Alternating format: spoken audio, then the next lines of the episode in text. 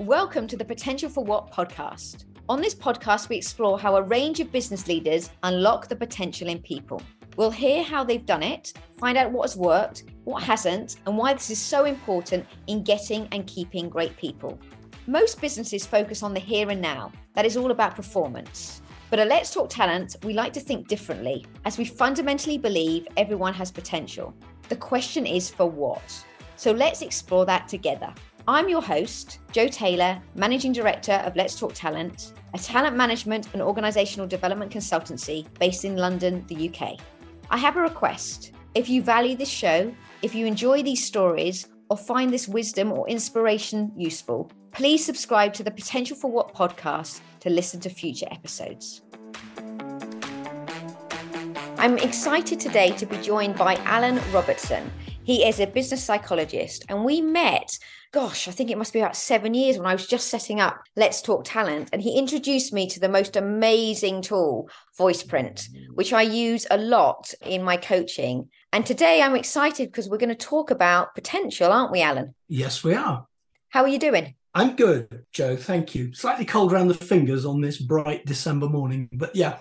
Wonderful. So I'm going to start off by asking you a question I ask all of our guests at the beginning, which is what's your definition of potential? I guess it's a very uh, pragmatic definition, at least in the first instance, an apparent capability to do something that you're not currently doing.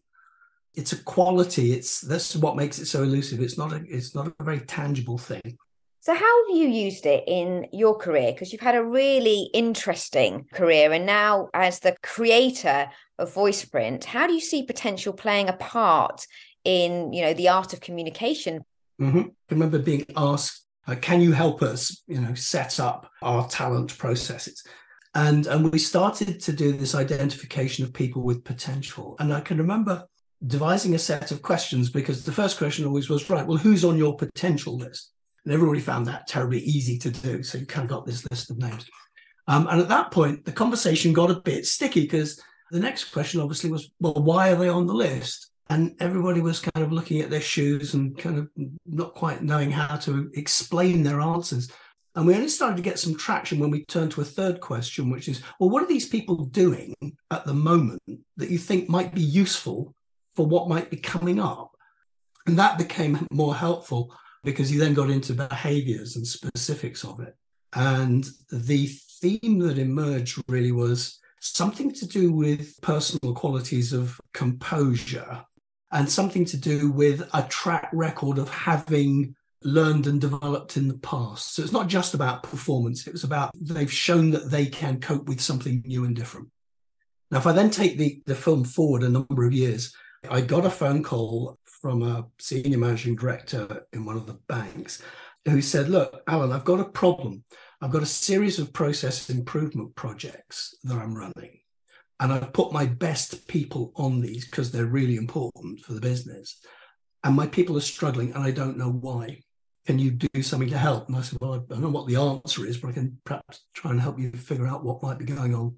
Um, we did a combination of kind of deep interviews with the individuals concerned. Um, and we used a battery of psychometric tools to try and see if there was any common patterning. And two things emerged. The first thing that came out was that if you looked at people's appetite for uncertainty, that was a major differentiator in terms of how comfortable or uncomfortable the whole experience of transitioning into a new role was for the individual. The people who were who felt uncomfortable, anxious about uh, the role they were going into and, and its demands and its uncertainties, they found it harder and it took them longer. People who had um, more tolerance for uncertainty and ambiguity, they just found it much easier. But that was only the first ingredient, but it was a necessary one. The second ingredient came out of a, a, a very marked clue, which came out of the psychometrics, which was that those who had energy, gave energy and attention to reflective learning, to learning in action, transitioned relatively easily. Uh, those who didn't put the energy into it, who simply put in a lot of kind of either theoretical energy, if you like, um, you know, there are principles that we should be applying here, or who just took past experiences and tried to force them on the new situation they found themselves in. They all struggled. They appeared to do well initially, but then the kind of complexity of the circumstances they found themselves in reasserted itself and they found themselves struggling. And what really dropped out of this for me was this recognition that there's there's two things going on. If you've been identified as having potential, what's going to happen to you is you're going to be asked to do something you've not done before. Uh, and that, to some degree or another, will always represent a journey from the familiar into the unfamiliar. And it will then precipitate a need for you to have two qualities, really, if that transition is to be relatively smooth. Uh, and the first quality is this if not appetite for uncertainty, at least a tolerance of it. And the second requirement is that you turn up your learning, your active learning. And I say active, but it is a reflective form of action. You have to start to entertain different perspectives and possibilities, and you have to kind of shake off some old habits about doing things. And those who who kind of spot that they're stuck or they've got a puzzle that they haven't solved, and and who actively work on that puzzle.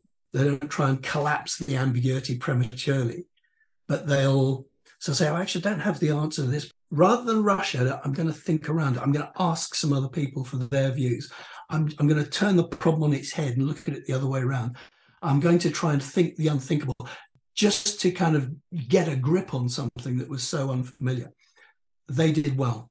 So in a nutshell, what we did was we developed a series of tools to facilitate becoming more comfortable right with with uncertainty and to uh, to cultivate this pattern of active learning. And what we found was we were able to reduce the transition period to about 6 months. Wow. And these were just to give it a bit more context these were people who'd been doing line roles and they were very successful in their line roles but they were relatively structured yeah. Uh, you know processes that they were involved in. And then they'd been asked to take on something that by its nature was much less well defined right so it was an acute example i think of potential being tested and us finding out oh this is what you need. You, you might have raw potential but in order to realize it yeah. you need to support it and that's really interesting, isn't it? Because I've worked in many environments where you sort of see that raw potential and people get overexcited and they go from hero to zero in six months.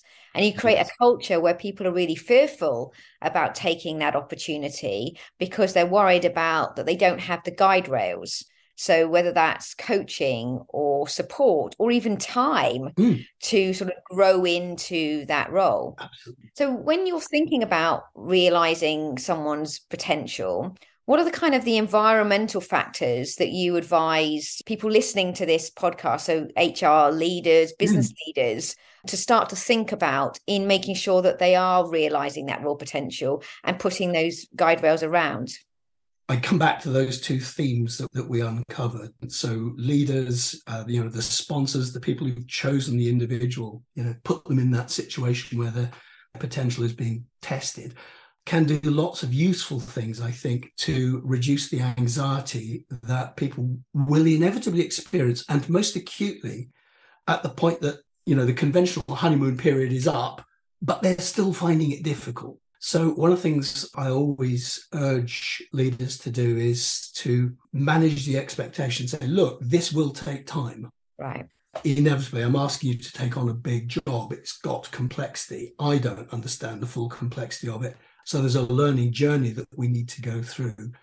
Part of that also is saying, so, you know, you're educating me as we go through this as much as anything else.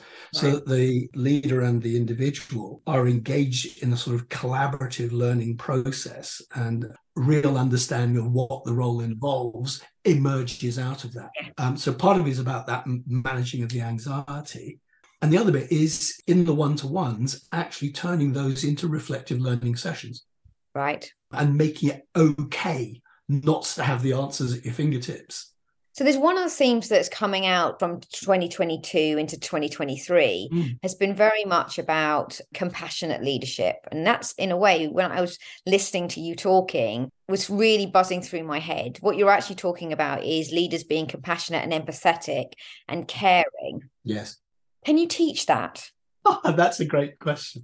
Um, I think you can teach the principles of it. My experience is some people will rise to that challenge and others won't.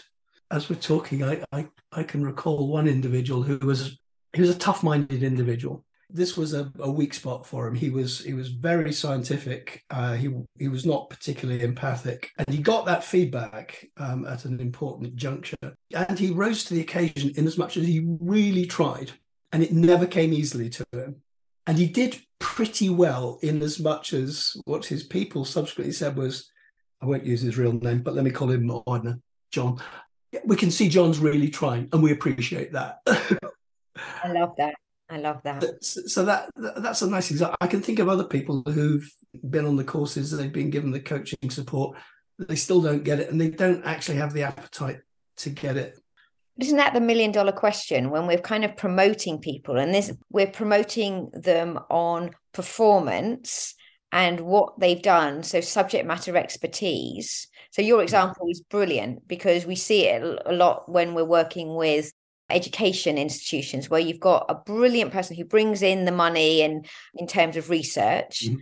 but doesn't want to lead but the only way for that person to progress is to move into that so they're taking all their natural tendencies that that old age book which i hate which is um, what got you here won't get you there yes is really yes. true in this in this example right so yeah. why are we not as organizations valuing that subject matter expertise and allowing that to flourish rather than in a way pushing people down a route and, and not allowing them to realize their potential ultimately it's very odd to me that that this problem still persists because you know 30 years ago when I was in the aerospace industry we had exactly that problem where in order to get on you had to take on managerial responsibilities and I can remember a colleague of mine muttering darkly as somebody was promoted to engineering director. Well, there's another bloody good engineer turned into a wretched man manager. And because we simply were wasting their expertise, asking them to do things they didn't enjoy doing and weren't particularly good at. Um, and the solution we arrived at was to pursue a Y-shaped promotional, you know, line of development, and started by giving the engineering director uh, what these days I suppose you call the chief operating officer who took on, you know, wasn't an engineer by background, was a consultant by background, very skillful on the people front. And we kind of split the responsibilities. So the engineer remained the titular head of the thing, but all the people stuff was managed on his behalf. And that worked really well.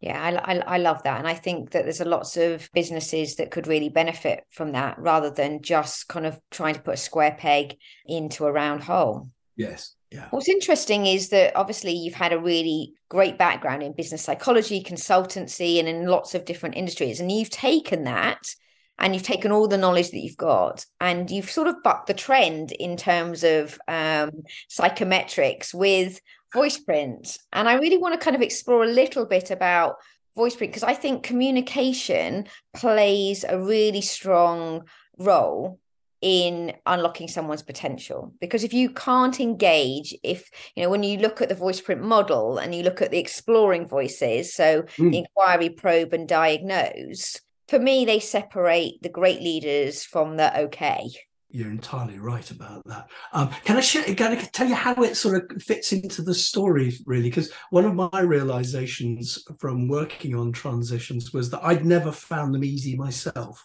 I kind of started to ruminate on okay, so what actually helps people beyond you know being comfortable with the uncertainty and, and actively learning uh, in a reflective way? What helps?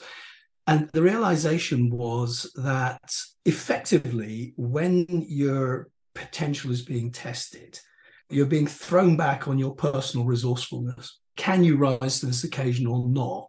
And that got me to kind of reflecting on well, okay, what does resourcefulness consist of? And clearly, there's various sources, and we've all seen these lists of things that give you power and influence and so on. And it struck me that the ability to use talk well was a source of resourcefulness that isn't dependent on money or power or prestige or patronage or whatever. You could cultivate that for yourself.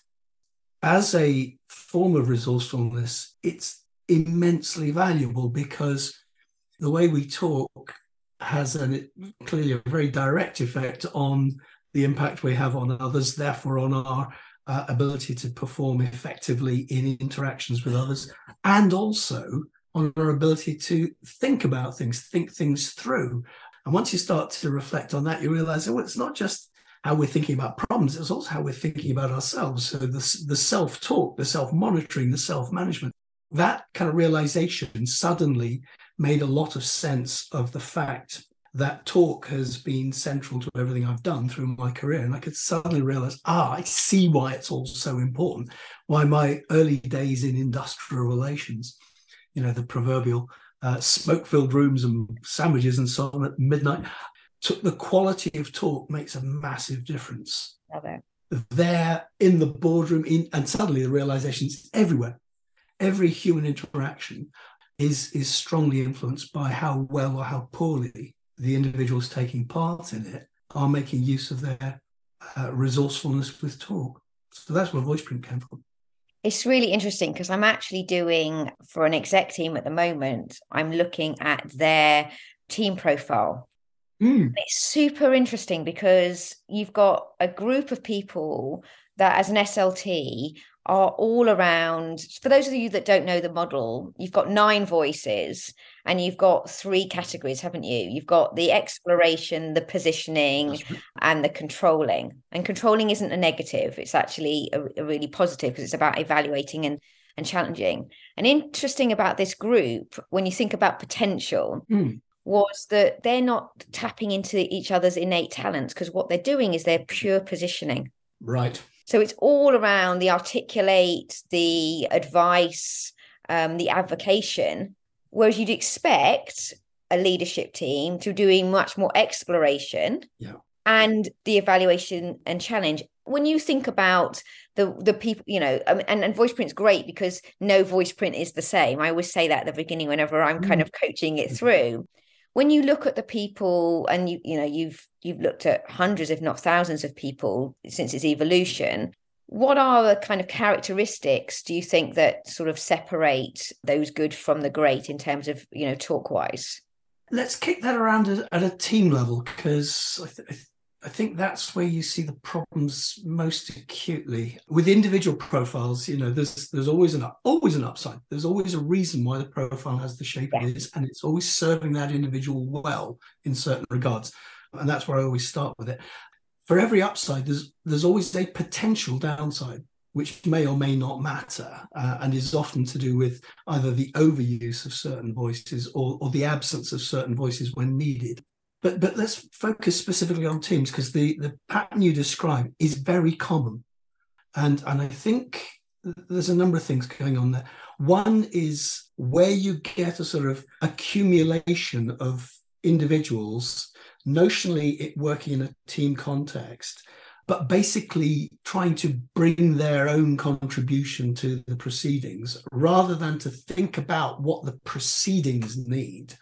Then with senior groups particularly, you will find a lot of advocacy and advising taking place because that's what they do in a lot of their other work. They take up positions, they offer advice to their own teams. But when you bring that together in the senior group, it can turn that into a sticking point. There's simply too much energy going into the doing yeah. of that. And then literally the conversation as a whole becomes stuck. Whereas the purpose of any conversation, in my view, is to move things forward now, if you if you're trying to introduce movement, then uh, at the very least you have to understand other perspectives. So there's got to be a degree of exploration. The more complex the issues, the more dynamic the situation, yeah. you know, the more uncertainties there are in it, the more the need for exploration. So we, we see this, you know, this tendency for teams to underinvest their energy in exploration over and over again. So, if people are interested in learning more about you and VoicePrint, where can they find you? I think the best way to to find out about us is to have a look at the TalkWise website, particularly the TalkWise podcast, because we've we've done a series of pieces on there where I talk I talk to people who are tackling all sorts of classic communications issues and problems, and there's some wonderful episodes there with some great people. So yes, www talk-wise.com is, is where I would urge people to go and find out a bit about what we did. Brilliant, Alan. And the last question I kind of wanted to ask you, and for those um, listeners, you can't see what I'm seeing. Alan's got a room full of books. So the next question may be pretty obvious, but in terms of what you're kind of reading or listening to that gives you inspiration and fuels your energy in terms of learning, mm. what are the things that you know you would impart on our listeners? I'm going to show you one book in particular because this is a book called Spiral Dynamics by Don Beck and Chris cowan who developed work originally done by uh, the American psychologist uh, Clare Graves. I read this book over and over. The first time I read it, I thought that is that's fascinating. I don't understand hardly any of it. The second time I read it, I thought, ah, yes, okay, light was starting to dawn. Reading it now for I think about the fourth time, it's making an enormous amount of sense. In a nutshell, it's a view of how we develop, not just we as individuals, but we as whole societies. So, as somebody originally studied history, I find it a fascinating take on how socially and in, collectively and individually we can develop and develop our own complexity and inconsistencies over time. It's profoundly fascinating. Thoroughly recommend it. Awesome. Thank you so much. I've really enjoyed the conversation. We've kind of moved from your past, your present, and your future in a really nice sort of 20, 25 minutes. And I hope that our listeners have enjoyed it as much as I have in talking to you. And thank you again. Great to talk to you, Jan. Thanks for the invitation. Thanks for listening to the Potential for What podcast. If you're hearing this message, you've listened to our new episode all the way to the end. And for that, I thank you from the bottom of my heart. We hope you enjoyed this episode. And if you did, please leave us a review on Apple Podcasts and Spotify. Please share this episode with others who may be interested in this topic. As always, you can head over to letstalktalent.co.uk forward slash podcasts to check out all the links and resources in the show notes and to sign up to our email list.